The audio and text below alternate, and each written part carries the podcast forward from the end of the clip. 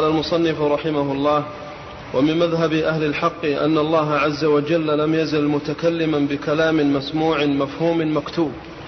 قال الله عز وجل وكلم الله موسى تكليما وروى عدي بن حاتم قال قال رسول الله صلى الله عليه وسلم ما منكم من أحد إلا سيكلمه الله يوم القيامة ليس بينه وبينه ترجمان ثم ينظر أيمن منه فلا ينظر إلا شيئا قدمه. ثم ينظر أشأم منه فلا يرى إلا شيئا قدمه. ثم ينظر تلقاء وجهه فتستقبله النار. فمن استطاع منكم أن يقي وجهه النار ولو بشق تمرة فليفعل. وروى جابر بن عبد الله قال لما قتل عبد الله بن ابن عمرو بن حرام ابن عمرو بن حرام قال رسول الله صلى الله عليه وسلم يا جابر ألا أخبرك ما قال الله لأبيك؟ قال بلى. قال وما كلم الله أحدا إلا من وراء حجاب وكلم أباك كفاحا. قال يا عبد الله تمن علي أعطيك. قال يا رب تحييني فأقتل فيك ثانية. قال إنه سبق مني أنهم إليها لا يرجعون. قال فأبلغ من ورائي. فأنزل الله عز وجل ولا تحسبن الذين قتلوا في سبيل الله أمواتا بل أحياء عند ربهم يرزقون. رواه ابن ماجه. بسم الله الرحمن الرحيم.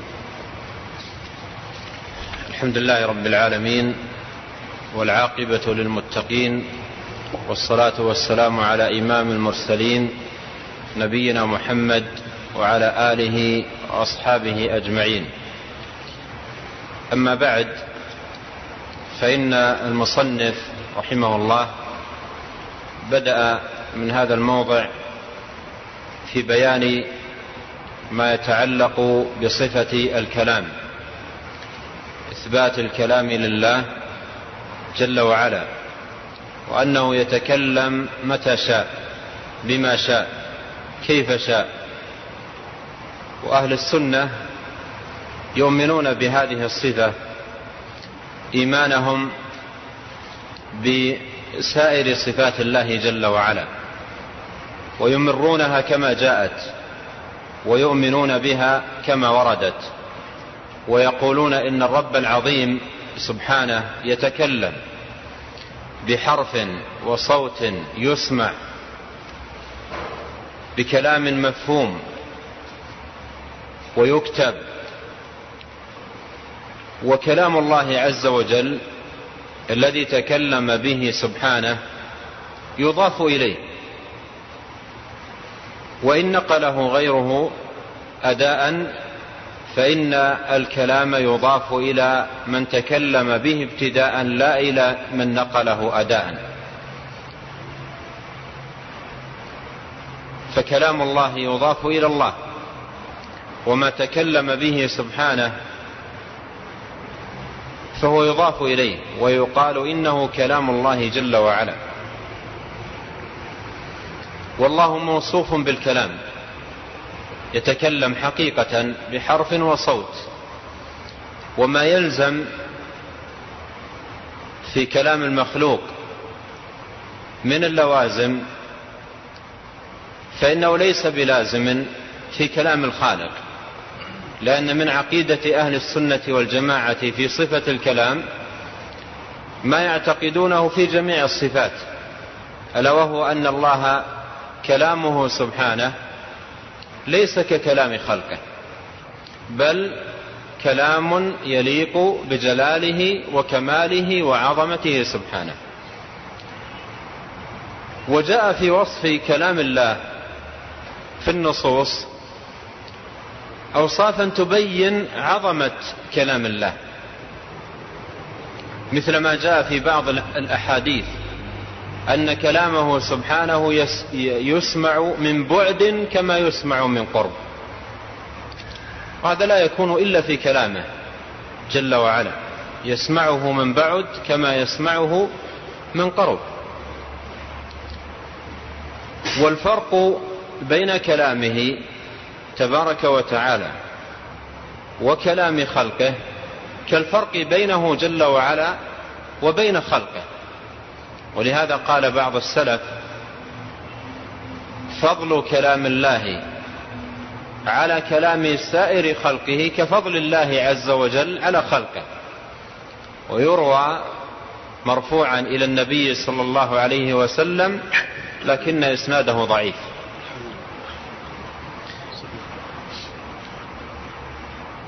فالكلام صفة ثابتة لله. وإذا نظرنا إلى الكلام من حيث إنها صفة قائمة بالذات ملازمة لله جل وعلا في الأزل وفيما لم يزل فهي صفة ذاتية بهذا الاعتبار.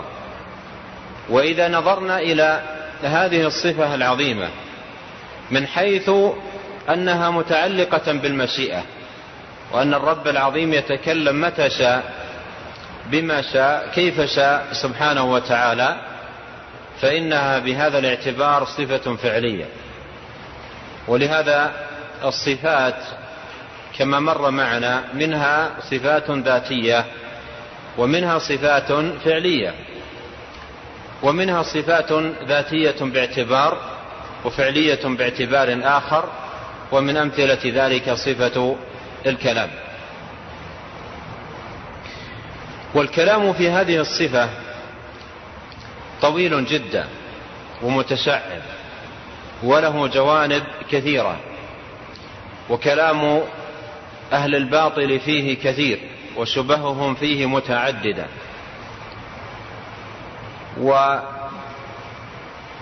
وكثير من كتب الاعتقاد سواء منها المؤلف على عقيدة أهل السنة والجماعة أو على طريقة المتكلمين يبسط فيها القول بسطا واسعا فيما يتعلق بهذه الصفة. حتى حتى إنه قيل إن علم الكلام إنما سمي بهذا الاسم لكثرة الكلام في صفة الكلام. حتى إنه قيل إن علم الكلام إنما سمي بهذا الاسم لكثرة الكلام في صفة الكلام لكن هذا القول غير صحيح. علم الكلام سمي بهذا الاسم لأن فيه خوضا في الدين بغير طريقة المرسلين. خوضا في الدين بالآراء المحضة والعقول الصرفة والمنطقيات والفلسفات وما نحو, ونحو ذلك. لأجل ذلك سمي علم الكلام. ولهذا من التعدي البين أن يسمى علم التوحيد علم الكلام. لأن علم التوحيد مبني على الوحي كلام الله. وكلام رسوله عليه الصلاة والسلام. أما علم الكلام فمبني على آراء الرجال وتخرصاتهم وظنونهم وأوهامهم مبني على ذلك. ولهذا لا يصح بحال أن يسمى علم التوحيد علم الكلام.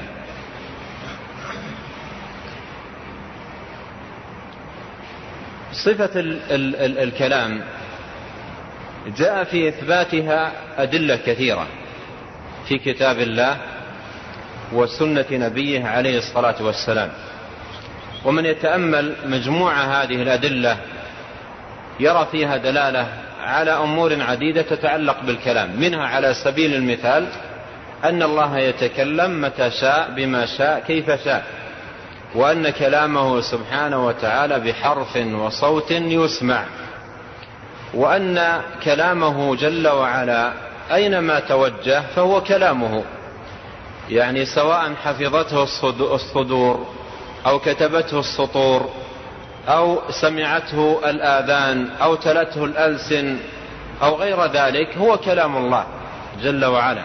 فأينما توجه هو كلامه سبحانه. وكذلك يعلم من خلال الأدلة أن كلام الله نوعان. كلام كوني ولقد سبقت كلمتنا لعبادنا المرسلين. هذا كلام كوني وكلام شرعي. وإن أحد من المشركين استجارك فأجر حتى يسمع كلام الله.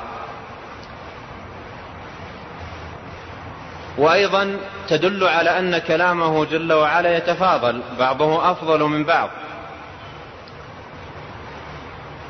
ويتعاقب. بسم الله الرحمن الرحيم. هذه كلام الله. البسملة أولا أولا بسم الله ثم الرحمن ثم الرحيم وهكذا. وله صفات كثيرة جاءت في الكتاب والسنة. فمن الإيمان بكلام الله الإيمان بكل ما يتعلق بهذه الصفة مما, مما ثبت في كتاب الله وصح في سنة رسوله الكريم صلوات الله وسلامه عليه. وسيأتي معنا في ضمن النصوص والأدلة التي يريدها المصنف ما يدل على جوانب عديدة تتعلق بهذا. قال رحمه الله ومن مذهب أهل الحق أن الله عز وجل لم يزل متكلما لم يزل متكلما أي لا يزال موصوفا بهذه الصفة موصوفا بالكلام وأنه عز وجل يتكلم متى شاء في أي وقت شاء بأي كلام شاء جل وعلا. لم يزل متكلما بكلام مسموع. وهذا فيه رد على من يقول إن كلام الله عز وجل كلام نفسي فقط وهي البدعة التي أنشأتها الكلابية وأخذها عنهم الأشاعرة ومن شاكلهم وهذه البدعة بدعة الأشاعرة. سببها محاولة غير موفقة في الرد على المعتزلة لأنها أعني تلك المحاولة بنيت على أسس غير صحيحة. فالمعتزلة ينكرون كلام الله وينكرون وصف الله عز وجل بالكلام ويقولون إن كلام الله عز وجل مخلوق وإضافته إلى الله جل وعلا إضافة خلق وإيجاد. ولما أراد الأشاعرة أو الكلابية ردهم أو رد بدعتهم هذه والتوفيق بين شبهتهم والأدلة التي تثبت وصف الله عز وجل بالكلام. ولما ألزم المعتزلة ابن كلاب بأن الكلام يلزم منه كيت وكيت وكيت من, من لوازم كلام المخلوق جاء بهذا التقسيم وقال إن الكلام نوعان كلام النفس وهو معنى واحد. لا يتجزأ ولا يتبعض وليس فيه أمر ولا نهي. وهذا هو الذي يوصف به الرب بالكلام النفسي. أما الكلام اللفظي الذي يكتب ويسمع ويتلى ويقرأ وما إلى ذلك فهذا ليس كلام الله وإنما هو عبارة أو حكاية عن كلام الله. ولهذا أئمة السلف رحمهم الله في الرد على هذه البدعة يقولون يتكلم بكلام مسموع بكلام مسموع. جبريل عليه السلام سمع كلام الله من الله. موسى عليه السلام سمع كلام الله من الله. ولهذا قال جل وعلا وكلم الله موسى تكليما فموسى عليه السلام سمع كلام الله من الله ولذا يسمى الكليم. ويسمى كليم الله. ومحمد عليه الصلاة والسلام لما عرج به إلى السماء سمع كلام الله من الله. سمعه منه مباشرة بدون واسطة. وكلام الله عز وجل لما يبلغ الخلق قد يبلغهم مباشرة وقد يبلغهم بواسطة. فجبريل سمع كلام الله من الله. وموسى ومحمد عليهما الصلاة والسلام سمع كلام الله من الله. فالله عز وجل يتكلم بكلام يسمع. وجاء في الحديث أن أنه سبحانه وتعالى ينادي بصوت يسمعه من بعد كما يسمعه من قرب. وهذا شاهد لقوله بكلام مسموع. ينفذ جميع الآذان وتسمعه جميع الآذان البعيد والقريب سواء. كلام المخلوق لما يتكلم يسمعه منه من قرب ثم يضعف صوته حتى لا يسمعه من بعد عنه. أما كلام الرب العظيم فكما في هذا الحديث الذي يشير إليه يسمعه من بعد كما يسمعه من قرب. فكلامه بصوت يسمع. وكلامه بحرف. ألف حرف ولام حرف وميم حرف وهي كلام الله. ألف لام ميم. وكما جاء في الحديث لا أقول ألف لام ميم حرف بل ألف حرف ولام حرف وميم حرف. فهو كلام الله عز وجل. كلام بحروف وأصوات. وعندما نقول إن كلام الله بحروف وأصوات تسمع فإن هذا لا يلزم منه تشبيه الله. بل هذا كلام يخص الله ويليق به سبحانه وتعالى. ودلائل هذا كثيرة جدا. يعني سيأتي معنا شيء منها. بل إن العقل دل على وصف الله عز وجل بالكلام. دل على وصف الله تبارك وتعالى بالكلام وأنه يتكلم متى شاء بما شاء سبحانه. من وجوه كثيرة جدا. من بين هذه الوجوه أن عدم الكلام نقص. عدم الكلام نقص وعيب وليس بكمال.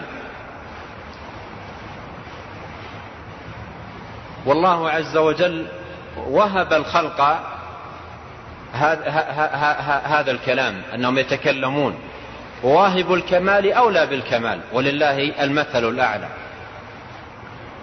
ولهذا نعى تبارك وتعالى وذم المشركين عبادتهم في عبادتهم للأصنام بأنهم يعبدون ما لا يرجع إليهم قولا أي لا يتكلم. وهذا دليل عقلي على بطلان عبادة الأصنام بأنها لا تتكلم. هذا دليل على بطلان عبادتها أي أن من لا يتكلم لا يصلح أن يعبد. أولا يرون ألا يرجع إليهم قولا. ذمهم وعابهم في عبادتهم لهذه الأصنام بأنها لا ترجع قولا لمن يكلمها. إذا من لا يتكلم لا يصلح أن يعبد. هكذا دلت الآية.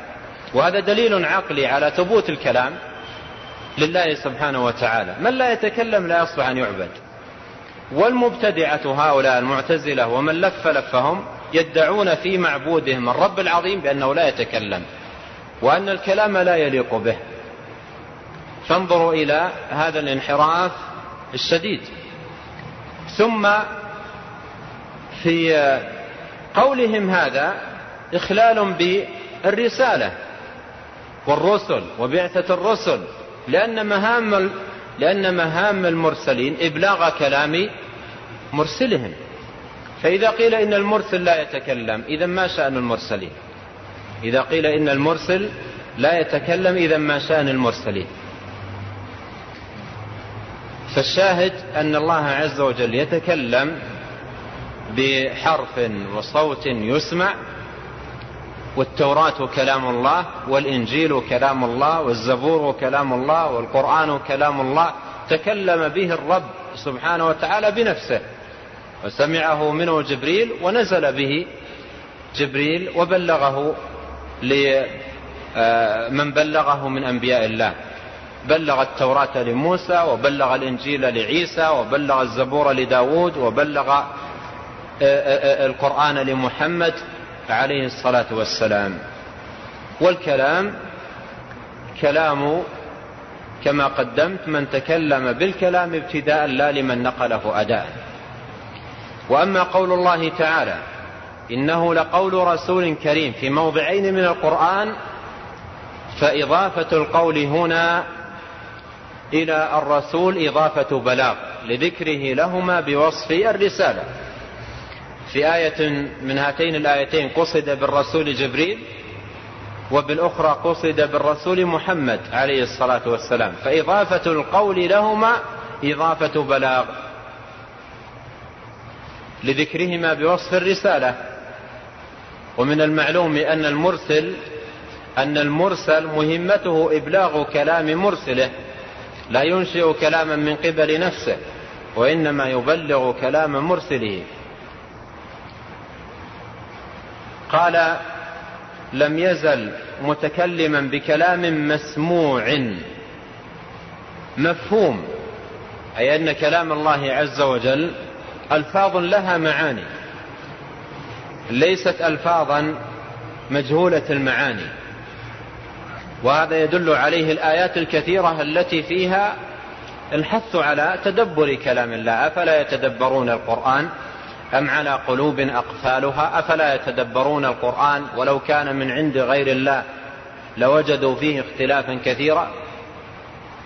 فالآيات هذه التي فيها التدبر تدل على أنه كلام مفهوم مفهوم المعنى له دلالة تفهم. ولهذا كلام الله عز وجل مسموع مفهوم. ولو لم يكن مفهوما لما أمر الخلق بتدبره. ولو, ولو لم يكن مفهوما لكان الأمر بتدبره أمر بما لا يطاق أو لا سبيل إليه. فكلام الله كلام مفهوم. وهذا أيضا فيه رد من جانب على المفوضة مفوضة المعاني. الذين يدعون في نصوص الصفات أنها غير مفهومة المعنى. مثل الرحمن على العرش استوى بل يداه مبسوطتان غضب الله عليهم ونحوها من آيات الصفات. يدعون أنها غير مفهومة المعنى. فقوله مفهوم في جملته يرد على هذه المقالة. وكيف يقال غير مفهومة المعنى؟ والله عز وجل أنزل كتابه ليتدبر. كتاب آه كتاب مبارك. من يذكر الآية ليدبروا آياته. كتاب أنزلناه إليك مبارك ليدبروا آياته وليتذكر أولو الألباب. فالله عز وجل أنزله ليتدبر. فكيف يقال عن أشرف ما فيه وهو وصف الرب عز وجل؟ ليس مفهوم المعنى إذا من عقيدة أهل السنة في كلام الله أنه مفهوم. من عقيدة أهل السنة في كلام الله أنه كلام مفهوم المعنى. مكتوب. يعني كلام يكتب. والقرآن كتب في, في, في, في الألواح وفي الرق. والتوراة كتبها الله عز وجل بيده سبحانه وتعالى. فهو كلام مكتوب. كلام يكتب. والله عز وجل كما سبق أن مر معنا في في حديث كتب في كتاب عنده إن رحمتي تغلب أو تسبق غضبي. فكلامه تبارك وتعالى يكتب. منه ما كتبه هو سبحانه وتعالى بيده مثل ما مر معنا كتب التوراة بيده. ومنه ما سمعه منه جبريل وبلغه للنبي الكريم عليه الصلاة والسلام وأخذ المؤمنون يكتبونه في الصحف والأوراق ويحفظونه في الصدور ويتلونه بألسنتهم. قراءتهم له وكتابتهم وتلاوتهم له وحفظهم له في صدورهم. إلى غير ذلك لا يخرجه عن أنه كلام من؟ كلام الله. لأن الكلام إنما ينسب إلى من قاله ابتداء. تلاوة التالي لكلام الله عز وجل لا يخرجه عن كونه كلام الله يعني أن الله هو الذي تكلم به وإن أحد من المشركين استجارك فأجره حتى يسمع كلام الله. يسمع من التالي ولكن قال حتى يسمع كلام الله لأن الكلام إنما يضاف إلى من تكلم به ابتداء لا إلى من نقله أداء. قال الله عز وجل وكلم الله موسى تكليما. وكلم الله موسى تكليما. الآية واضحة في دلالتها على ثبوت وصف الله عز وجل بالكلام. وأنه كلم موسى كلاما سمعه موسى من الله. تكلم الله جل وعلا وسمع موسى عليه السلام كلام الله من الله. وأكد الله عز وجل أنه كلم موسى بمؤكد في الآية. قال وكلم الله موسى تكليما. وهذا فيه تأكيد.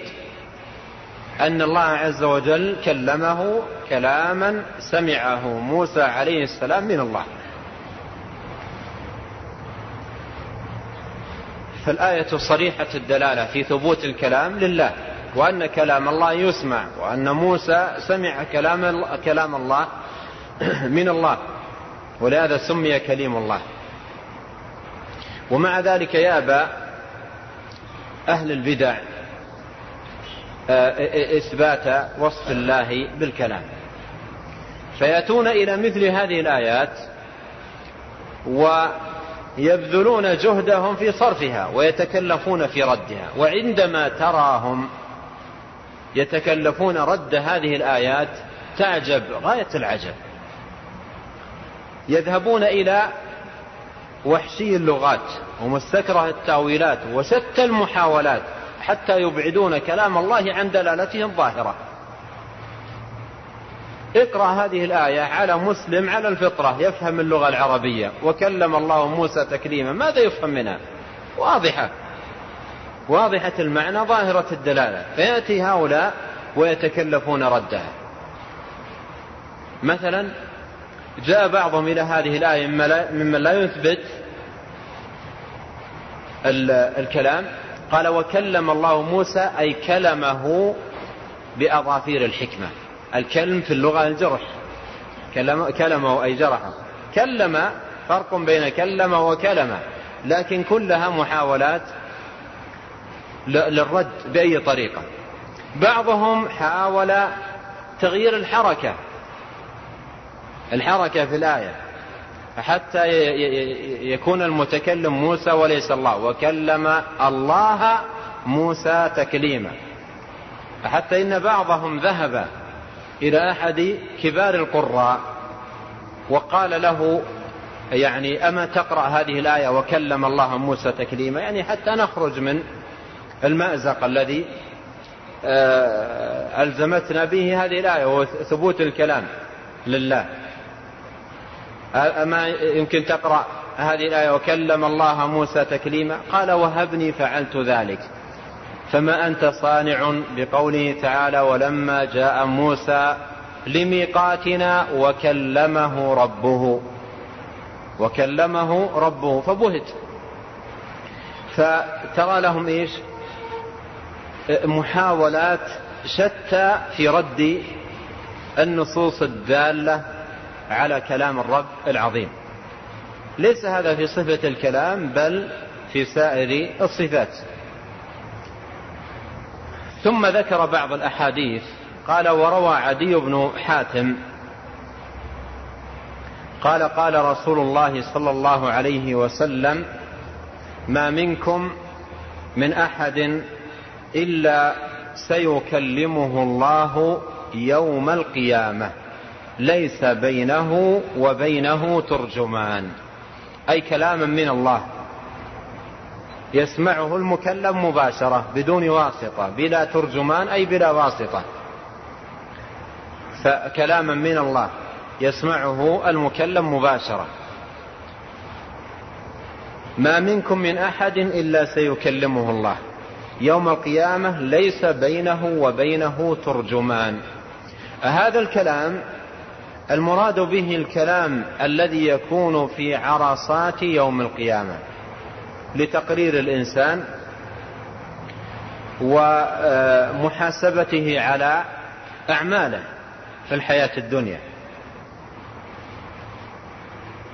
قال ثم ينظر أي الإنسان أيمن منه فلا ينظر شيئا إلا شيئا قدمه يعني إلا أعماله التي قدمها في الحياة الدنيا.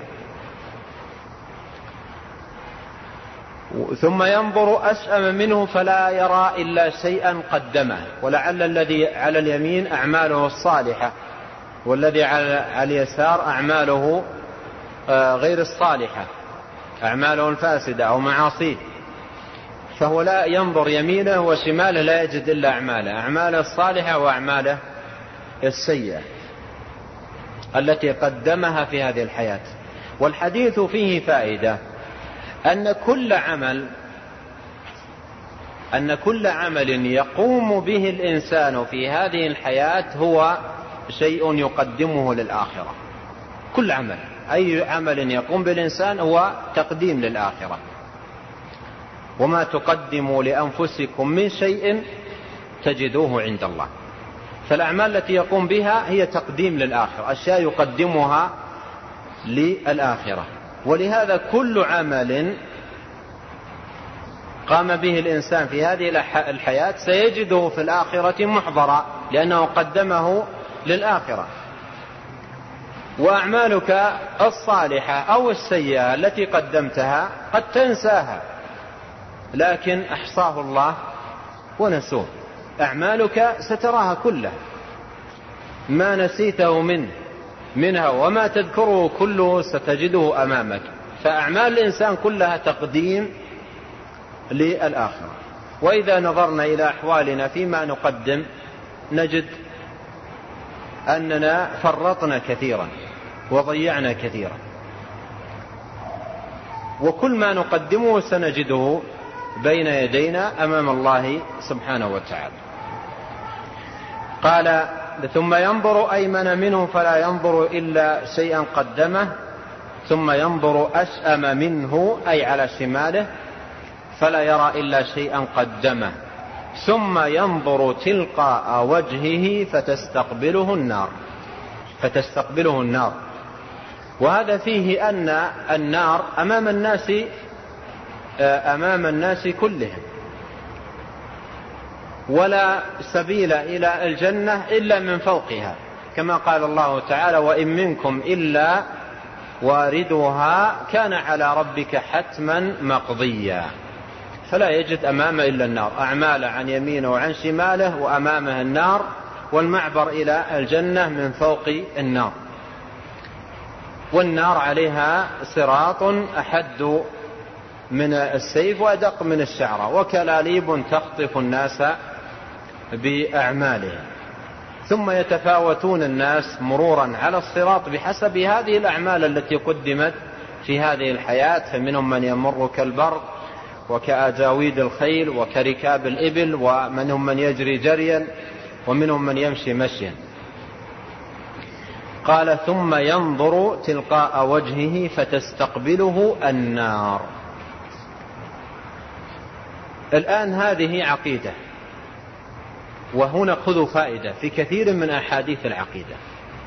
ترى ارتباط العمل ارتباط العمل بالاعتقاد. وكما أنه كذلك في النصوص فإنه ينبغي أن يكون كذلك في العمل. فإنه ينبغي أن يكون كذلك في العمل. الآن جاءت العقيدة. العقيدة أننا كل كل واحد سيكلمه الله يوم القيامة وأنه سيجد ما قدم عن يمينه إذا التفت لا يجد إلا ما قدم عن شماله إذا التفت لا يجد إلا ما قدم وأمامه النار هذه العقيدة. البناء عليها قال فمن استطاع منكم أن يقي وجهه النار ولو بشق تمرة فليفعل. والله نصح عليه الصلاة والسلام وبين من استطاع أن منكم أن يقي وجهه النار ولو بشق تمرة فليفعل. لاحظ في العقيدة السابقة إنكم سترون ربكم يوم القيامة كما ترون القمر ليلة البدر لا تضامون في رؤيته فإن استطعتم. هذا العمل الذي يبنى على الاعتقاد. ولهذا كل عقيدة كل عقيدة تؤمن بها ينبغي أن تورث فيك عملا. عبادة طاعة إقبالا على الله عز وجل. بل لا تتهاون في العمل الذي تتقرب به إلى الله جل وعلا ولو كان العمل قليلا. فكل شيء من العمل ينفع. وموازين الأعمال يوم القيامة موازين الذر. موازين الذر. يعني لا تتهاون بأي عمل. اتق النار ولو بشق تمرة. يعني لا تتقال أي عمل من الأعمال. والله يقول فمن يعمل مثقال ذرة خيرا يره. ومن يعمل مثقال ذرة شرا يره. أهل العلم لهم كلمات لطيفة في توضيح الذرة ما هي. تذكر في كتب التفسير. بعضهم قال الذرة إذا ضربت يدك في الأرض الأحجار الصلبة تتساقط من يدك ويبقى فيها الرذاذ. هذا الرذاذ هو الذر الذي يبقى في اليد عندما تضربها على التراب. بعضهم قالوا لا الذرة هي التي تراها مع شعاع الشمس عندما تدخل مع النافذة. ذاك الصغير الذي لو وضعت منه كميات كثيرة في موازين الدنيا ما تفعل شيئا. أما يوم القيامة فالوزن بمثاقيل الذر ويذكر عن عائشة رضي الله عنها أنها مرة تصدقت بعنبة, بعنبة واحدة. فقالت لها امرأة, امرأة عندها يا أم المؤمنين عنبة. قال أو تعلمين كم فيها من ذرة أو تعلمين كم فيها من ذرة وهذا لا أدري عن ثبوته عنها لكن معناه جميل للغاية. وانظروا يعني شاهدا على جمال معناه قول النبي صلى الله عليه وسلم اتقوا النار ولو بشق تمرة. وهو وهذا الحديث أبلغ في الدلالة على ذاك المعنى من ذاك الأثر. اتقوا النار ولو بشق تمرة. فالعمل اليسير لا يتقال له آه، الإنسان. أدخل الله عز وجل امرأة بغي بتوبة صادقة منها وماء سقته لكلب يلهث ووجد كما في صحيح مسلم رجل شجرة فيها شوك في طريق المسلمين فقال والله لا أدع هذه الشجرة في طريق المسلمين فتؤذيهم. فشكر الله له عمله فأدخله الجنة. غصن شجرة أماطه أبعده عن طريق المسلمين. وهنا أمر هنا أمر في هذا الباب في غاية الأهمية. الآن إماطة الأذى عن الطريق التصدق بشق تمرة هذه الأعمال أعمال البر هي ناشئة عن شيء في القلب. يأجر الله عليه وهو محبة الخير محبة الخير للناس رحمتهم السعي في مساعدتهم البذل لهم. حتى لو لم يكن الإنسان بيده شيء يقدم الدعاء محبة الخير سلامة الصدر لإخوان المسلمين. فهذه كلها أشياء يقدمها. ويسعى الإنسان في تقديمها لأنه سيجدها يوم القيامة بين يديه في موازين أعماله. ولا يتقال الإنسان من ذلك شيء. على كل حال نأخذ هنا فائدة وأؤكد عليها الارتباط بين العمل والاعتقاد.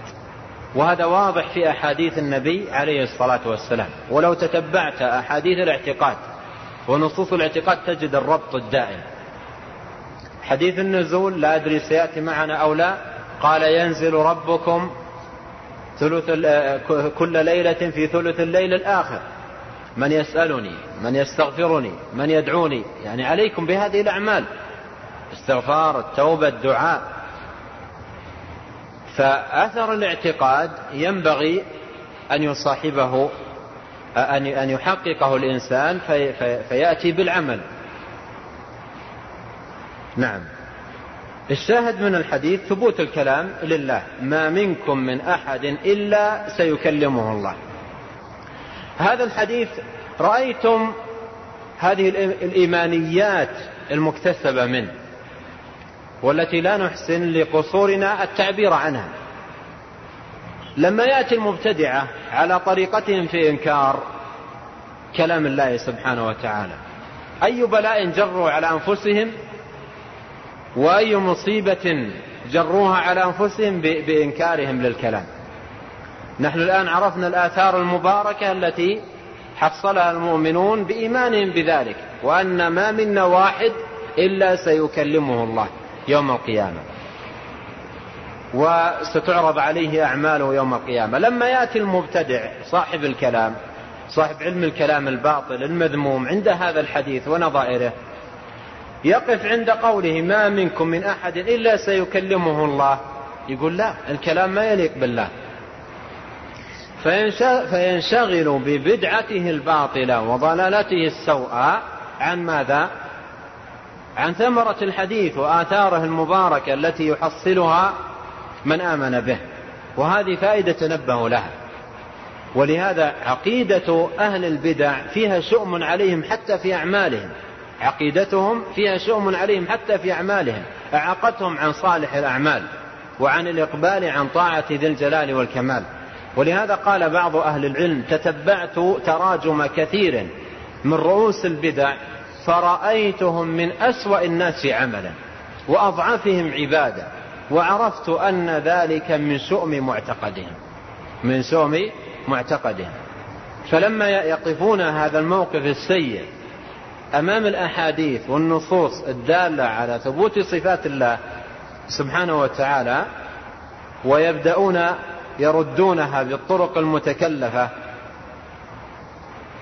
والأساليب الملتوية تكلفا بغيضا ينشغلون بهذا التكلف البغيض عن العقيدة الحقة التي دل عليها الحديث وعن الآثار المباركة التي تنبني على الإيمان بهذه الصفة التي دل عليها هذا الحديث. وهذه فائدة مهمة وجليلة القدر ينبغي أن نتنبه لها ليس في هذا المقام بل في كل مقامات وأبواب الاعتقاد. قال وروى جابر بن عبد الله رضي الله عنهما قال لما قتل عبد الله بن عمرو بن حرام قال رسول الله صلى الله عليه وسلم يا جابر. جابر آه، قتل والده شهيدا يوم أحد في معركة أحد. ولحق جابر شيء من الحزن فسلاه النبي عليه الصلاة والسلام وأخبره بهذا الأمر العظيم الذي خص به والده. قال يا جابر ألا أخبرك ما قال الله لأبيك؟ ألا أخبرك بما قال الله لأبيك؟ في الحديث فائدة آه، ليست من موضوعنا لكن فيها تسلية أهل المصائب. تسلية أهل المصائب وهذا كان من هدي النبي عليه الصلاة والسلام. فأهل المصائب يسلون أنت النبي صلى الله عليه وسلم سلاه بأمر غيبي أطلعه الله عليه. وأنت لك أن تسلي أهل المصاب بالأمور التي تعلمها. عن مثلا الميت من فعاله الطيبة وخصاله الكريمة التي يعني يؤمل أن ينالوا بها خيرا عظيما فيسلو أهل المصاب. يقال والدكم يعني كان فيه من الخير كذا ومن أعمال البر كذا ويرجى له خير. يتسلون بذلك. والنبي عليه الصلاة والسلام سلاه بأمر غيبي أطلعه الله عليه. قال يا جابر ألا أخبرك ما قال الله لأبيك؟ قال بلى. يعني أخبرني عما قال الله لأبي. قال وما كلم الله أحدا إلا من وراء حجاب. وما كلم الله أحدا إلا من وراء حجاب. والمراد بأحد يعني عموم الناس وإلا بعض الأنبياء كما مر معنا كلمهم الله عز وجل وسمعوا كلامه منه كما سمعه عليه الصلاة والسلام وكما سمعه موسى عليه الصلاة والسلام. قال إلا من وراء حجاب. وكلم الله وكلم أباك كفاحا. أي مواجهة. ومعنى ذلك أن عبد الله والد جابر عبد الله بن حرام سمع كلام الله من الله. وهذا يفيد أن كلام الله أن الله يتكلم حقيقة بكلام وبصوت يسمع. سمعه من عبد الله بن حرام. وقد خص بذلك. خص بذلك. وهذه من من مناقبه ومن خصائصه رضي الله عنه. قال يعني ذكر له الكلام الذي كلمه الله به. قال يا عبد الله. الله قال له قال لعبد الله بن حرام يا عبد الله تمنى علي أعطيك تمنى علي أعطيك. يعني اطلب شيئا تتمناه. قال له ذلك بعد أن مات. تمنى علي أعطيك. قال يا رب تحييني فأقتل فيك ثانية. تحييني فأقتل فيك ثانية. هذا الطلب من عبد الله يدل على عظم مكانة من يقتل في سبيل الله. حتى إن من يقتل في سبيل الله لعظم المكانة التي يراها لنفسه عندما يقتل في سبيل الله أن يتمنى أن يعاد للدنيا ليقتل ثانية وثالثة ورابعة لعظم المكانة التي ينالها من يقتل في سبيل الله. تمنى مقام التمني في هذا الموضع والذي يطلب منه أو يعرض عليه أن يتمنى هو الرب العظيم. قال لو تمنى قال أنا أتمنى أن أعود ثانية لأقتل في سبيلك. وهذا يدل على رفيع المقام ورفيع مقامة وعلو درجة من يقتل في سبيل الله عز وجل. قال قال يعني الله له إنه سبق مني أنهم إليها لا يرجعون. أي من ماتوا لا يرجعون إلى الحياة الدنيا. فلما يعني لم يعطه الله عز وجل ذلك قال أبلغ من ورائي. يعني أبلغ الناس بهذا الأمر. يعني وهذا الفضل وهذا المقام الكريم. عبد الله بن حرام ينصح ينصح ويدل الناس ويطلب من الله عز وجل أن يبلغ الناس هذا الشيء الذي حصله.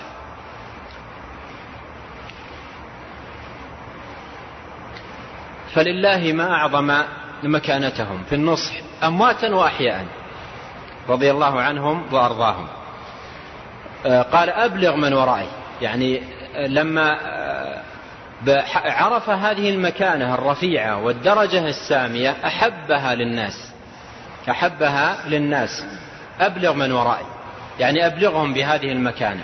فأنزل الله عز وجل في ذلك وحيا يتلى ولا تحسبن الذين قتلوا في سبيل الله أمواتا بل أحياء عند ربهم يرزقون. فأبلغ بذلك هذا الأمر العظيم وهذا المقام الرفيع الذي خص الله عز وجل به من آه، استشهد في سبيل الله عز وجل. الشاهد من الحديث ثبوت الكلام لله وأن الله عز وجل يتكلم بما شاء متى شاء وقد كلم عبد الله بن حرام كفاحا كما أخبر الصادق المصدوق عليه الصلاة والسلام. قال له يا عبد الله تمنى علي أعطيك. هذا كلام الله. وقال إنه سبق مني أنهم إليها لا يرجعون. هذا كلام الله. تكلم الله به آه، لعبد الله ابن حرام رضي الله عنه. نعم. قال رحمه الله والقرآن كلام الله عز وجل ووحيه وتنزيله. والمسموع من القارئ كلام الله عز وجل. قال الله عز وجل فأجره حتى يسمع كلام الله وإنما سمعه من التالي. وقال الله عز وجل يريدون أن يبدلوا كلام الله. وقال عز وجل إنا نحن نزلنا الذكر وإنا له لحافظون. وقال عز وجل وإنه لتنزيل رب العالمين نزل به الروح الأمين على قلبك لتكون من المنذرين. وهو محفوظ في الصدور كما قال عز وجل بل هو آيات بينات في صدور الذين أوتوا العلم. ثم بدأ المصنف رحمه الله في الكلام على القرآن على وجه الخصوص. وأن القرآن كلام الله عز وجل ووحيه وتنزيله. تكلم به الرب حقيقة وسمعه منه جبريل ونزل به جبريل إلى النبي الكريم صلى الله عليه وسلم. ولهذا من عقيدة أهل السنة والجماعة أن هذا القرآن الموجود في المصاحف المحفوظ في صدور من وفقهم الله لحفظه المتلو بالألسن المسموع بالآذان هو كلام الله كلام الله تبارك وتعالى. الذي تكلم به هو الله. وسمعه منه جبريل ونزل به جبريل إلى النبي عليه الصلاة والسلام وبلغه للأمة. ولهذا يسمعه الناس بعضهم من بعض ويتصل إسنادهم في سماعه إلى النبي إلى الصحابة إلى النبي الكريم عليه الصلاة والسلام إلى جبريل إلى الله. هذا هو الإسناد. ومن تأثروا ببدع المتكلمين وأهل الباطل ممن يعطون إجازات في القراءات يوقفون الإسناد إلى اللوح المحفوظ حتى يسلموا من إضافة الكلام إلى الله عز وجل. وهو عندهم لا يوصف بالكلام وهذا القرآن إنما هو عبارة عن كلام الله. بعضهم يقول خلقه الله في اللوح المحفوظ وأخذه جبريل من اللوح المحفوظ مباشرة. ولهذا بعضهم يوصل الإسناد عن النبي صلى الله عليه وسلم عن جبريل عن اللوح المحفوظ. ثم عن اللوح المحفوظ هذه وراءها عقيدة فاسدة ألا وهي أنه خلق في اللوح المحفوظ خلقه الله وعنه يأخذ جبريل. لم يسمعه من الله عز وجل. وهذه توجد في بعض الإجازات التي يكتبها بعض من يقرئ القرآن الكريم وقد أخذ تلك الإجازة عن أناس آه، انطلت عليهم هذه العقيدة الفاسدة. فمن عقيدة أهل السنة والجماعة في القرآن أن جبريل أن محمدا عليه الصلاة والسلام سمعه من جبريل وجبريل سمعه من الله. سمعه من الله. وإنه لتنزيل رب العالمين. نزل به الروح الأمين على قلبك لتكون من المنذرين بلسان عربي مبين. تنزيل الكتاب لا ريب فيه من رب العالمين. من هنا للابتداء. الكلام من الله بدأ. ومن هنا للابتداء. ومعنى من الله بدأ أي هو الذي تكلم به. أي هو الذي تكلم به. تكلم سبحانه وتعالى بالفاتحة وبسورة البقرة وبسورة آل عمران وجميع سور القرآن وآياته هو الذي تكلم به ومنه بدأ. منه سبحانه وتعالى بدأ. وجبريل سمعه من الله. وبلغه للنبي عليه الصلاة والسلام والنبي عليه الصلاة والسلام بلغه للأمة. فمن عقيدة أهل السنة ذلك أي أن القرآن سمعه النبي عليه الصلاة والسلام من جبريل وسمعه جبريل من الله عز وجل. لاحظ كلام المصنف القرآن كلام الله عز وجل. ووحيه وتنزيله والمسموع من القارئ كلام الله. قوله والقرآن كلام الله. الإضافة هنا كلام الله إضافة وصف. المضافات إلى الله على نوعين أوصاف وأعيان. الأوصاف مثل سمع الله بصر الله علم الله كلام الله إرادة الله مشيئة الله هذه كلها معاني لا تقوم بنفسها وإنما تقوم بموصوف فإضافتها إلى الله إضافة وصف. وهناك أعيان قائمة بأنفسها تضاف إلى الله مثل بيت الله عبد الله أمة الله ناقة الله وسقياها. هذه إضافة إيش؟ أعيان مضافة إلى الله فإضافتها إضافة خلق. هنا لأهل البدع تلبيس. يقولون يصح أن يضاف الكلام إلى الله.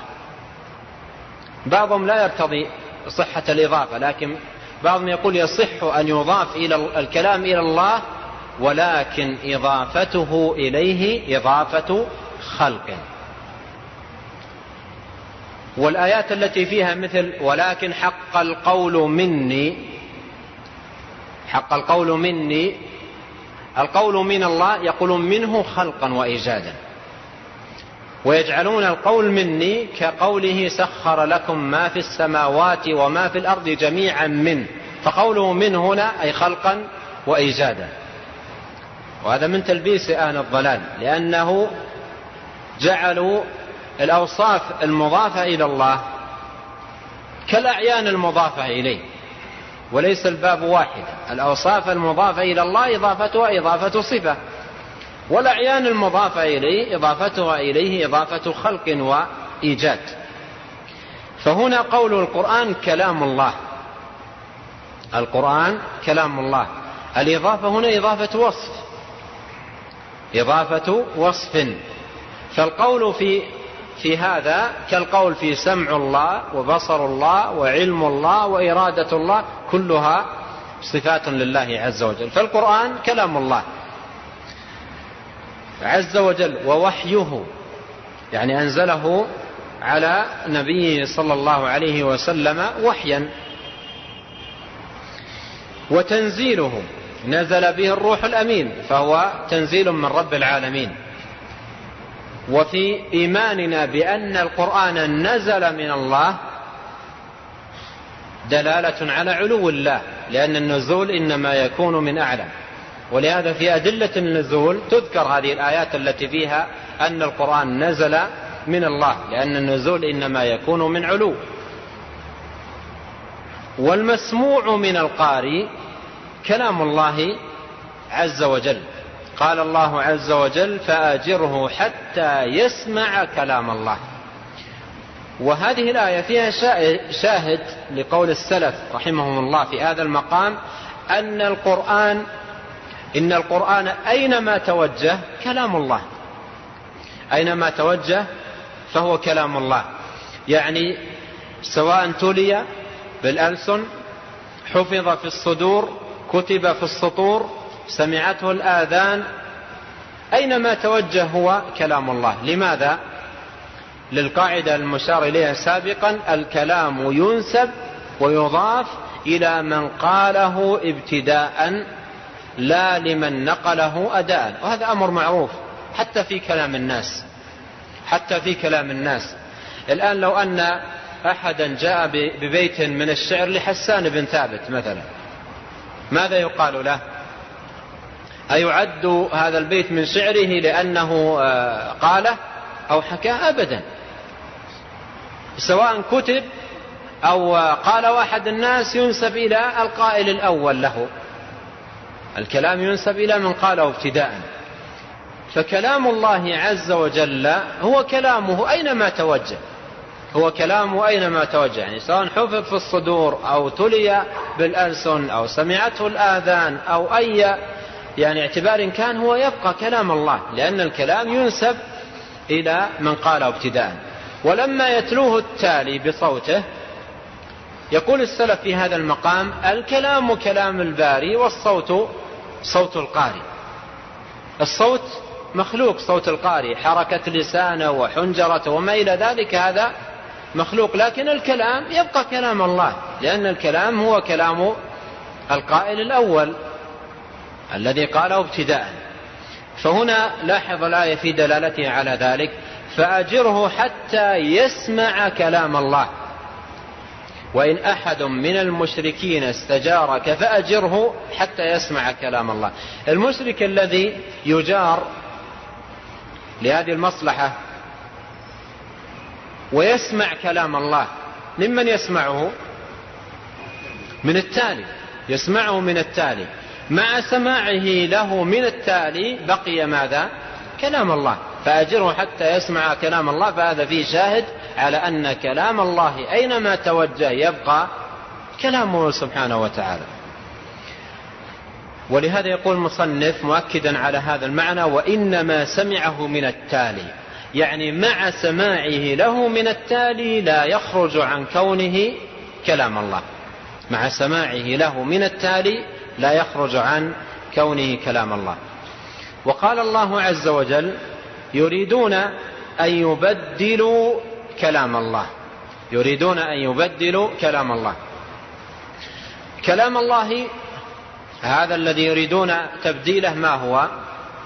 كلام مكتوب. فحال كتابته سمي ماذا؟ كلام الله. فهو أينما توجه؟ إن كتب كلام الله. إن حفظ كلام الله. إن سمع كلام الله. أينما توجه هو كلام الله. فيريدون أن يبدلوا كلام الله. كلام لله مكتوب. فيريدون تبديله. يريدون تغييره. يريدون إمالته عن وجهه ودلالته. يريدون أن يبدلوا كلام الله. قال وقال عز وجل إنا نحن نزلنا الذكر وإنا له لحافظون. الشاهد من الآية أن فيها دلالة على أنه كلام منزل. الشاهد من الآية أن فيها أنه كلام منزل نزل, نزل, نزل من الله عز وجل. تكلم الله به في فوق عرشه في علوه وسمعه منه جبريل ونزل به جبريل إلى النبي عليه الصلاة والسلام. وقال عز وجل وإنه أي القرآن لتنزيل رب العالمين. نزل به الروح الأمين الروح الأمين جبريل. والعلماء يقولون سمي جبريل الروح لأنه ينزل بالوحي الذي فيه حياة القلوب. الذي فيه حياة القلوب. والوحي نفسه يسمى روحا لأن فيه حياة القلوب. أتى أمر الله فلا تستعجلوه؟ سبحانه وتعالى عما يشركون ينزل الملائكة بالروح من أمره. وكذلك أوحينا إليك روحا من أمرنا. فسمى الوحي روحا وسمى من ينزل بالوحي روحا. لماذا؟ لأن بالوحي حياة القلوب. نزل به الروح الأمين على قلبك لتكون من المنذرين. جبريل الروح الأمين نزل به على محمد صلى الله عليه وسلم وسمعه منه يعني محمد عليه الصلاة والسلام سمع القرآن من جبريل. ومحمد عليه الصلاة والسلام بلغه للأمة. بلغه للأمة. وهنا يأتي توضيح الآيتين اللذين أشرت إليهما فيما سبق وإنه لقول رسول كريم. في آية قال ذي قوة عند ذي العرش مكين وفي الأخرى قال إنه لقول رسول كريم وما هو بقول شاعر. في الأولى قصد جبريل وفي الثانية قصد محمد عليه الصلاة والسلام. فهنا الآية هذه توضح لكم المعنى في الآيتين. جبريل هنا نزل به. هل هو قوله بمعنى أنه تكلم به من عند نفسه؟ أبدا. وإنما جعل قولا له مقيدا بوصف الرسالة الدالة على أن المهمة بلاغ فقط. إنه لقول رسول كريم فهو يبلغ كلاما سمعه من الله. وفي الآية الأخرى قال إنه لقول رسول كريم يقصد محمد عليه الصلاة والسلام لأن ما أيضا مقيدا بوصف الرسالة الدالة على المهمة وهي البلاغ. فهو يبلغ ما سمع من جبريل عليه السلام. ولو كابر مكابر من هؤلاء وقال إنه كلام الرسول تكلم به ابتداء من عند نفسه يقال له أي الرسولين الذي تكلم به؟ لأن هنا أحدهما جبريل وفي الآية الثانية محمد عليه الصلاة والسلام فأيهما الذي تكلم به ابتداء؟ أو أن كل واحد منهما تكلم به ابتداء من قبل نفسه. فهذا مما ذكره أهل العلم في الرد على المعتزلة في احتجاجهم بهذه الآية على إضافة الكلام إلى جبريل عليه السلام. قال وهو محفوظ في الصدور. كما قال عز وجل بل هو آيات يعني القرآن الكريم بينات في صدور الذين أوتوا العلم. أي أيضا وفي هذه الحالة هو كلام الله. والمؤلف يؤكد على المعنى الذي يعني أشرت إليه وهو أن القرآن أينما توجه يبقى كلام من؟ كلام الله. يعني مر معنا إن سمع فهو كلام الله إن كتب فهو كلام الله إن حفظ في الصدور فهو أيضا كلام الله. إن تلته الألسن أيضا هو كلام الله. أينما توجه يبقى كلام الله عز وجل. نعم. وروى عبد الله بن مسعود رضي الله عنه قال قال رسول الله صلى الله عليه وسلم استذكروا القرآن فلهو أشد تفصيا من صدور الرجال من النعم من عقله وهو مكتوب في المصاحف منظور بالأعين قال الله عز وجل والطور وكتاب مسطور في رق منشور وقال عز وجل إنه, إنه لقرآن كريم في كتاب مكنون لا يمسه إلا المطهرون. وهذا أيضا في تأكيد المعنى السابق وهو أن القرآن أينما توجه فهو كلام الله عز وجل. حديث عبد الله بن مسعود عن النبي صلى الله عليه وسلم قال استذكروا القرآن. يعني تعاهدوه. إذا إذا حفظتم القرآن أو حفظتم منه فتعاهدوه يعني راجعوه. فلهو أشد تفصيا أي تفلتا من صدور الرجال من النعم من عقله من النعم من عقله. وفي رواية له أشد تفلتا من الإبل في عقلها. العقل جمع عقال. وأهل الإبل يستخدمون العقل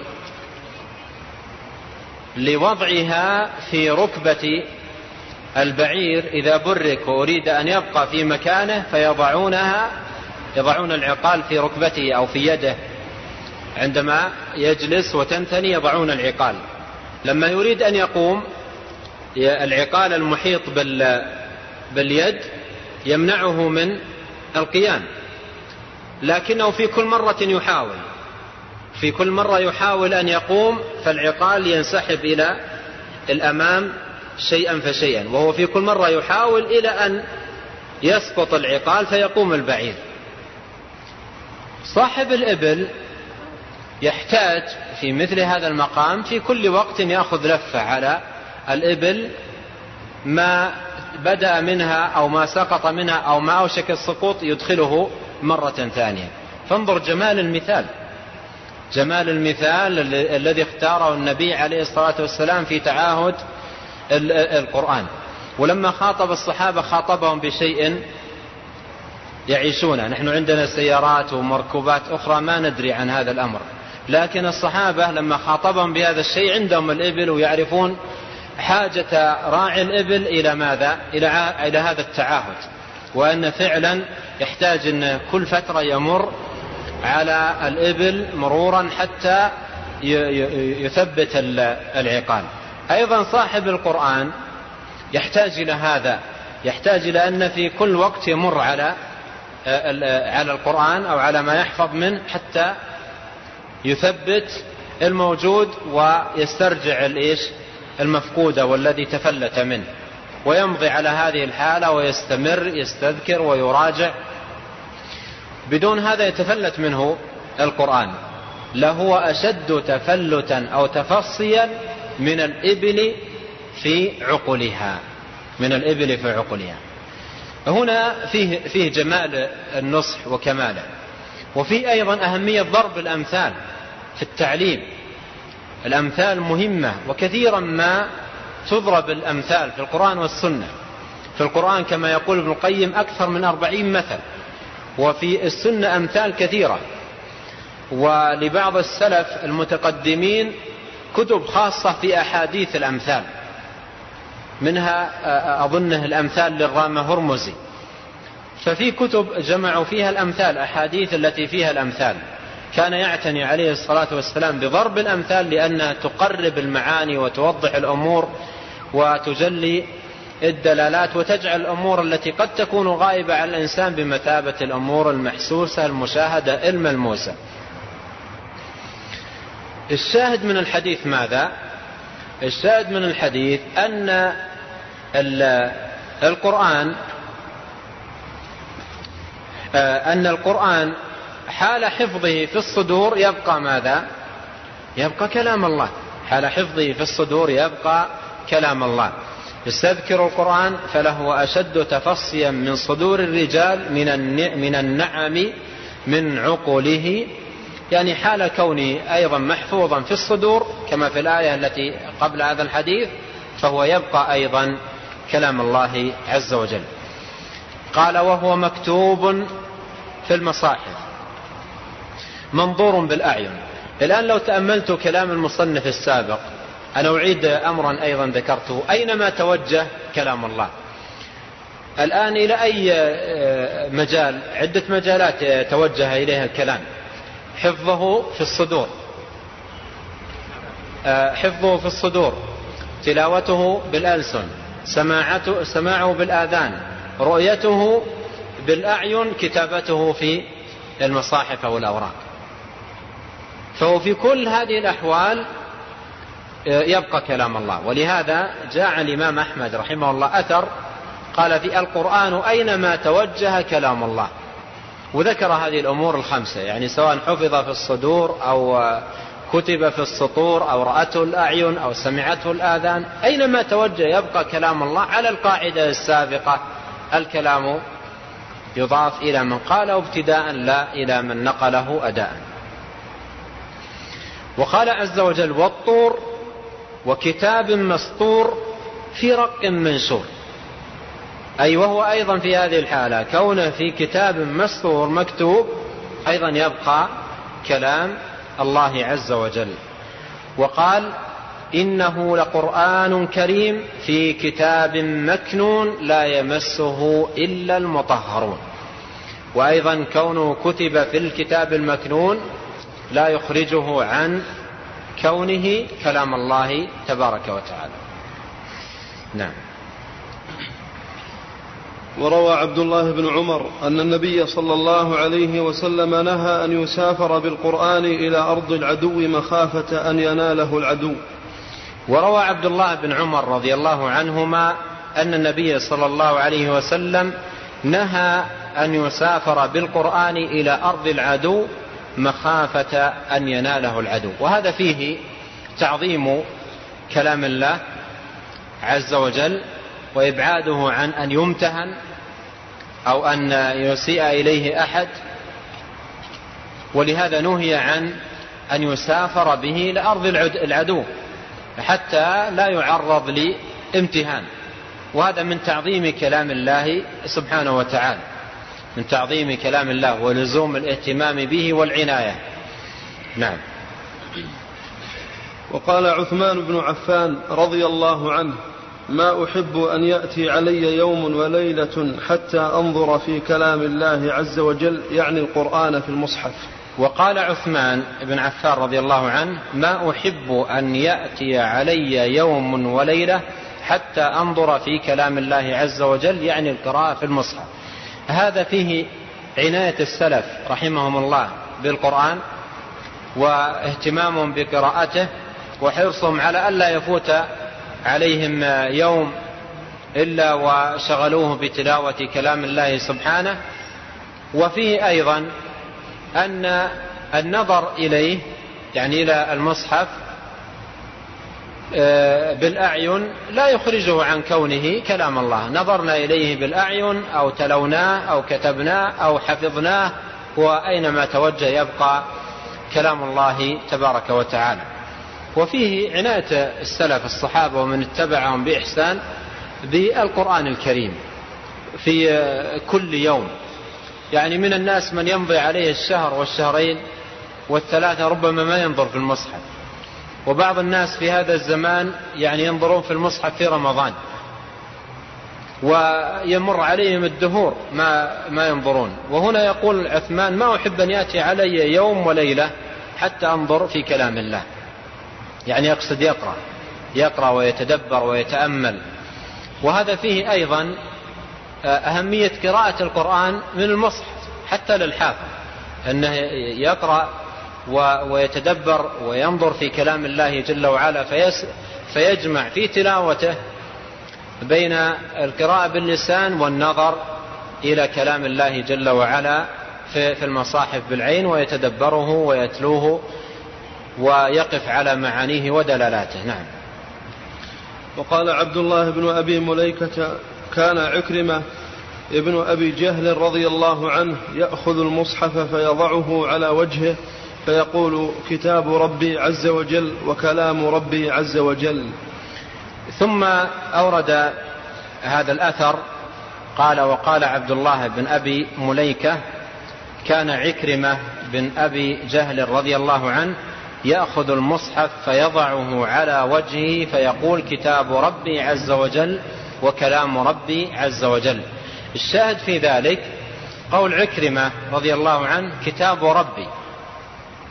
وكلام ربي وهذا فيه أن القرآن وإن كتب يبقى كلام الله. فهذا عكرمة يقول عن هذا المكتوب آه، في المصحف كتاب ربي كلام ربي. فكونه كتب في المصاحف لا يخرجه عن كونه كلام الله عز وجل.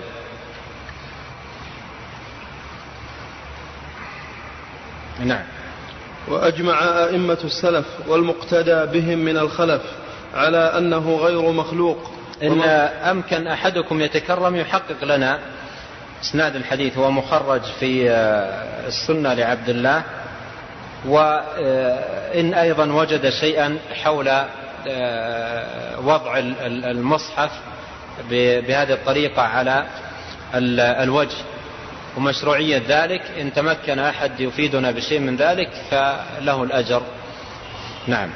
عند الله عز وجل. نعم. فيه رسالة نعم. فيه رسالة. لكن أنا ودي يحقق هذا الأثر ويجمع في ورقة نقرأها ونستفيد إن شاء الله. نعم. وأجمع أئمة السلف والمقتدى بهم من الخلف على أنه غير مخلوق. ومن قال مخلوق فهو كافر. قال وأجمع أئمة السلف والمقتدى بهم من الخلف على أنه غير مخلوق ومن قال مخلوق فهو كافر. آه هذه المسألة يعني طويلة والكلام فيها كثير لكن أختصر زمن الصحابة رضي الله عنهم مضت الكلمة على الإيمان بأن القرآن كلام الله. أن القرآن كلام الله. يعني هو الذي تكلم به. وليس في ليس عند أحد من الصحابة إلا هذه العقيدة أن القرآن كلام الله والذي تكلم به هو الله سبحانه وتعالى. ومضى زمن الصحابة على ذلك على هذه العقيدة. وكان يكفي في الاعتقاد أن يقول القائل القرآن كلام الله. حتى جاءت بدعة الجهمية. حتى جاءت بدعة الجهمية. وجحد الجعد بن درهم أن يكون كلم الله موسى تكليما. وأن يكون اتخذ إبراهيم خليلا. جحد ذلك ونشر آه، آه، آه، بدعته هذا ثم نشأت المعتزلة. وقالوا يصح أن يضاف الكلام إلى الله ولكن الإضافة إضافة خلق. يقال كلام الله مثل ما يقال ناقة الله هكذا يقولون. مثل ما يقال بيت الله مثل ما يقال عبد الله يقال كلام الله. فالإضافة كلام فالإضافة إضافة خلق. فأصبح مع وجود هذه البدع لا يكفي في المعتقد أن يقول القائل أنا أؤمن بأن القرآن كلام الله ويكتفي. أو يقول آه، آه، أو, أو يضيف الكلام إلى الله ويكتفي. لا بد من التنصيص على كلمة غير مخلوق ليتميز الاعتقاد الحق. ليتميز الاعتقاد الحق. ولهذا أصبحت هذه الكلمة لا بد منها لتحرير المعتقد الحق. وبدونها ما يتميز مع وجود تلك البدع؟ لأن المعتزلي يقول كلام الله ولكن إيش؟ الإضافة إضافة خلق إيجاد ليست إضافة وصف. فأصبحت كلام الله الإضافة هذه وحدها لا تكفي. لا بد من إضافة غير مخلوق. ولهذا أجمع أئمة السلف وهنا عبد الغني يحكي الإجماع وحكاه غيره من أئمة السلف يحكي الإجماع على أنه غير مخلوق على أن القرآن كلام الله غير مخلوق ومن قال مخلوق فهو كافر. ومن أكثر من توسع في نقل كلام السلف في, في هذا الباب اللالكائي في كتابه شرح الاعتقاد. وذكرها بالأسانيد عنهم. ذكر خمسمائة نفس. من من من الصحابة ومن اتبعهم بإحسان في, في, في هذا الباب. وأئمة السلف نقل خمس عن خمسمائة نفس. ف ف ف وفي نهايتها قال فهذا يعني هؤلاء خمسمائة نفس أو أكثر نقلنا قولهم ولا وأحببنا الاختصار أو كلاما معناه. وكلها بالأسانيد واستغرقت صفحات طويلة. ابن القيم في النونية يشير إلى هذا عندما قال ولقد تقلد كفرهم خمسون في عشر من العلماء في البلدان ولقد حكاه اللالكائي عنهم وحكاه من بعده الطبراني.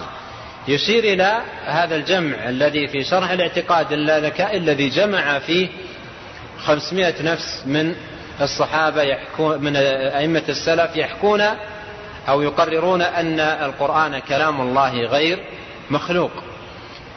اللالكائي ما تقصى واختصر وجاء بهذا العدد الكبير. هذا يفيدكم ان إن كلمة غير مخلوق باتت إيش؟ لابد منها. ولا بد منها اصبحت جزء من المعتقد في هذا الباب لا بد منها. وأصبح من يقرر هذا المعتقد من أئمة السلف لا يكتفون بالقرآن كلام الله ويقفون عند هذا بل يقولون غير مخلوق لقطع الطريق على شبهة أولئك أو بدعتهم. قال وأجمع أئمة السلف والمقتدى بهم من الخلف على أنه غير مخلوق. ومن قال مخلوق فهو كافر ومن قال مخلوق فهو كافر. واللالكائي نقل مثل ما ذكر ابن القيم عن خمسمائة نفس الحكم بتكفير من يقول إن القرآن مخلوق. ولقد تقلد كفرهم خمسون في عشر من العلماء. خمسين في عشرة كم؟ خمسمائة يعني خمسمائة عالم. يعني حكموا بالكفر هذا فقط اللي نقله اللالكائي وهو ما تقصر. وإلا أقوالهم في هذا كثيرة جدا. على أنه غير مخلوق. ومن قال مخلوق فهو كافر. نعم. وقال علي بن أبي طالب رضي الله عنه في القرآن ليس بخالق ولا مخلوق ولكنه كلام الله منه بدأ وإليه يعود. هذا الأثر عن علي رضي الله عنه وكذلك في في عدة آثار عن الصحابة فيها التنصيص على غير مخلوق لكن ما ثبت منها شيء. يعني في في كلام الصحابة تنصيص على أنه غير مخلوق ما ثبت لكنه جزء من المعتقد ولم يكن في زمانهم كما أسلفت حاجة إلى التنصيص لأن البدعة نشأت بعدهم ومقالة الجهمية نشأت بعدهم فكان في في بداية الأمر يكفي أن يقول القائل القرآن كلام الله لكن لما نشأت بدعة هؤلاء وتلبيسهم وتشبيههم على الناس أصبح المقام يحتاج ولا بد من كلمة غير مخلوق. وأصبحت هذه الكلمة جزء من المعتقد. ولها نظائر في باب الاعتقاد مثل كلمة بائن. بائن من خلقه مستو على عرشه بائن من خلقه. هذه أصبحت جزء من المعتقد. والسبب أنه وجد من يقول أنا أؤمن بأن الله مستوي على العرش. أؤمن بأن الله مستوي على العرش ولكن الاستواء هو الاستيلاء معناه أو الاستواء هو كذا. فيقول أنا أؤمن بالاستواء. فالسلف رحمهم الله جاءوا بهذه الكلمة لرد بدعة هؤلاء بائن من خلقه. يعني من لم يؤمن بأن الله مستو على عرشه بائن من خلقه ما آمن بأن الله مستوي على العرش. ومعنى بائن أي ليس في ذاته شيء من مخلوقاته ولا في مخلوقاته شيء من ذاته. هذا معنى كلمة بائن. وأصبحت جزء من المعتقد لا بد منه وهي كلمة يعني تجدها متكاثرة في كتب الاعتقاد وفي المروي عن السلف من الآثار.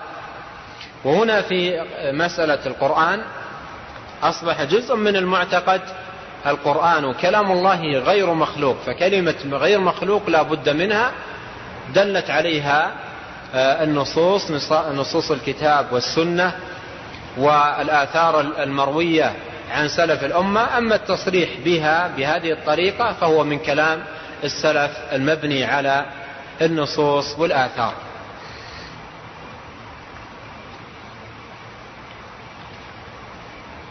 نعم. قال عبد الله بن عباس وعبد الله بن مسعود رضي الله عنهما القرآن كلام الله منه بدأ وإليه يعود. آه والله تعالى أعلم وصلى الله وسلم على نبينا محمد وعلى آله وأصحابه أجمعين. الأسئلة كثيرة لكن في سؤال الشيخ يتعلق بمسألة الحجاب في حديث جابر. ممكن لحظة يا شيخ. هذا أخ عبد الرحمن أعطاني الآن شرح الاعتقاد للالكائي آه، يقول اللالكائي فهؤلاء خمسمائة, خمسمائة, خمسمائة وخمسون نفسا أو أكثر من التابعين وأتباع التابعين من التابعين وأتباع التابعين والأئمة المرضيين سوى الصحابة الخيرين على اختلاف الأعصار ومضي السنين والأعوام. وفيهم نحو من مئة إمام ممن أخذ الناس بقولهم وتدينوا بمذاهبهم.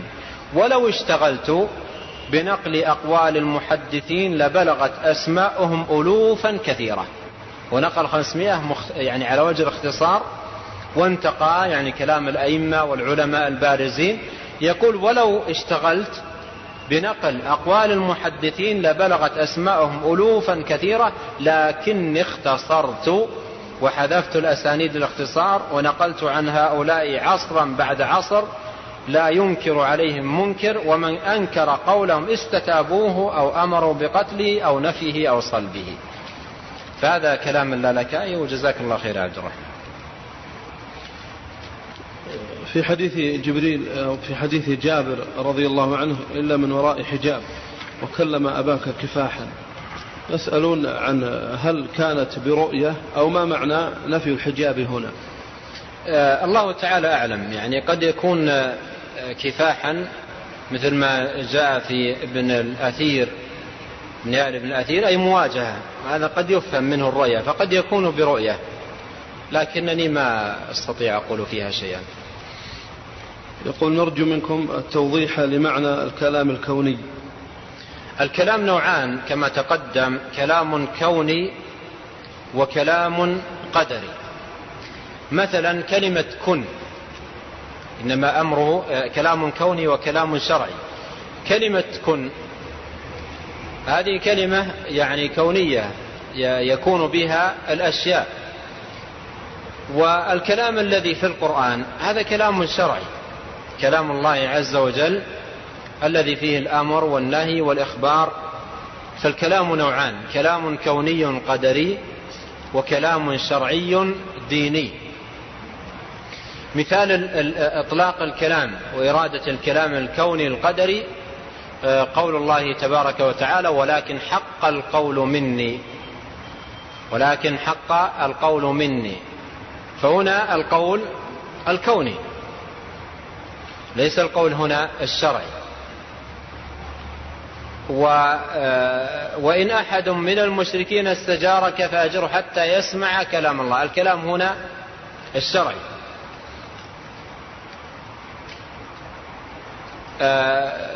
فالكلام أو القول منه كوني ومنه شرعي.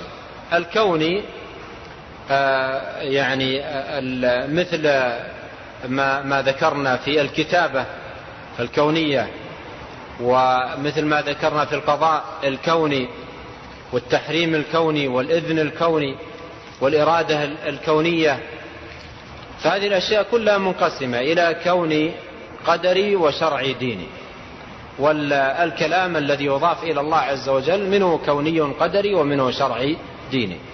إنما أمره إذا أراد شيء أن يقول له كن. كلمة كن هنا هذه كلمة كونية ولا كلمة شرعية؟ كلمة كونية آه، تكون بها الأشياء. لكن آه، يا أيها الذين آمنوا كتب عليكم الصيام هذا ما هو؟ كلام شرعي فيه الأحكام وفيه بيان الدين. فكلام الله عز وجل نوعان كلام كوني قدري وكلام شرعي ديني. يقول ما المراد بقوله أرض العدو؟ هل هو العدو المقاتل, المقاتل أثناء الحرب أو أرض الكفار مطلقة؟ لعل المراد أرض الكفار. يعني المراد أرض الكفار ممن يخشى آه، إذا ذهب بالقرآن عندهم آه، أن يمتهن ويهان أو يعرض للإهانة. لكن إذا كان الإنسان آه، يعني يطمئن إلى العناية به وعدم تعرضه ويحافظ عليه فلا بأس أن يكون معه. نعم. يقول هل معرفة صفة الكلام أو معرفة بأن القرآن هو كلام الله أثر في العبادة مثل الصلاة والزكاة؟ بلا شك بلا شك لأن آه، آه، لما يؤمن الإنسان ويعتقد أن هذا القرآن الموجود في المصاحف المحفوظ في الصدور المتلو بالألسن هو كلام الرب العظيم. خالق هذا الكون هو الذي تكلم به سبحانه. لا شك أن هذا الإيمان يعطي آه، المعتقد لذلك رعاية للقرآن واهتماما به ومعرفة لحرمته ومكانته. والمصنف رحمه الله لما أورد الحديث الذي سأل عنه السائل الأول وهو لا يؤخذ القرآن لأرض العدو هو ينطلق من هذا المعنى.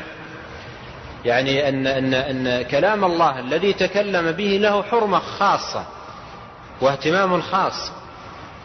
ومن ذلك ألا يذهب بها به إلى أرض العدو فيعرض لشيء من الامتهان أو نحو ذلك. فهذه العقيدة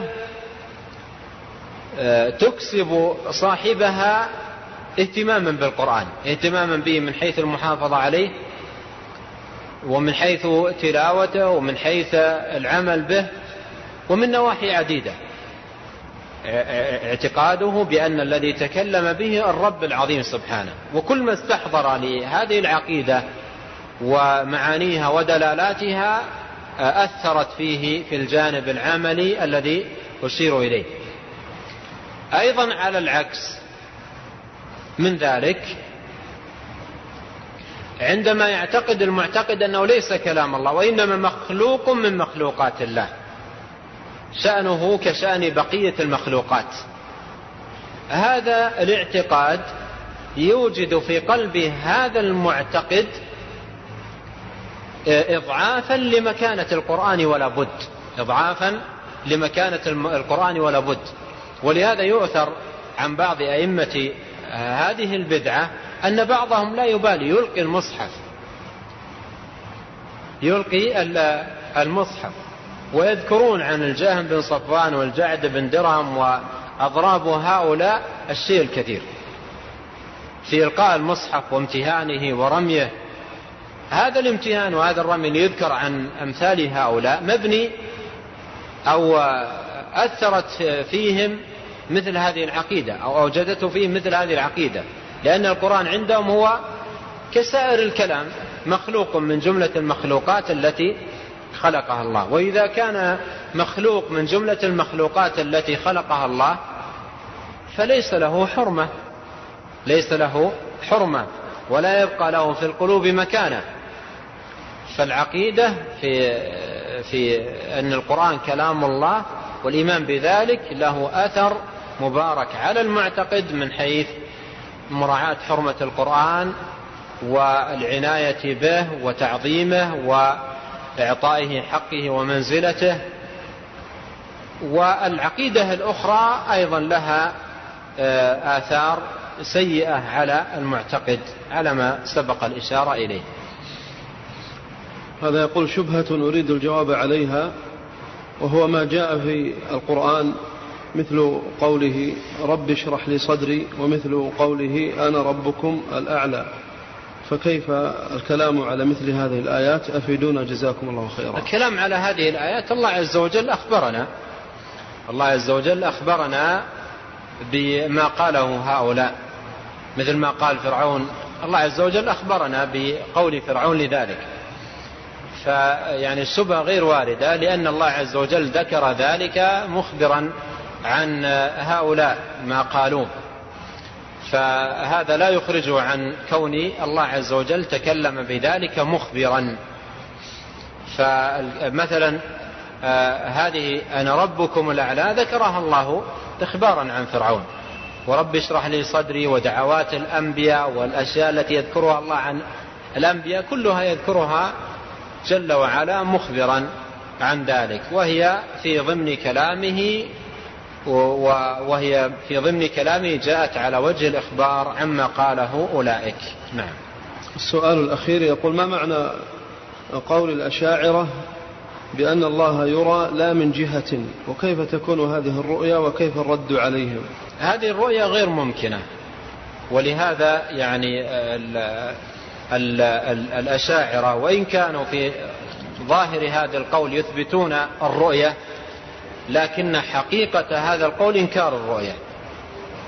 إنكار الرؤية. فقولهم يرى لا من جهة هذا فيه إنكار للرؤية لأن الرؤية لا تكون إلا عن جهة. والمؤمنون يرون ربهم من فوقهم كما دلت على ذلك النصوص. فمؤدى هذا القول إنكار الرؤية وعدم إثباتها. وهذا من تناقضات الأشاعرة واضطرابهم في باب الاعتقاد. يكثر عندهم التناقض والاضطراب ومن ذلك قولهم في الرؤية لأن الرؤية لا من جهة لا تكون. والله تعالى أعلم وصلى الله وسلم على نبينا محمد.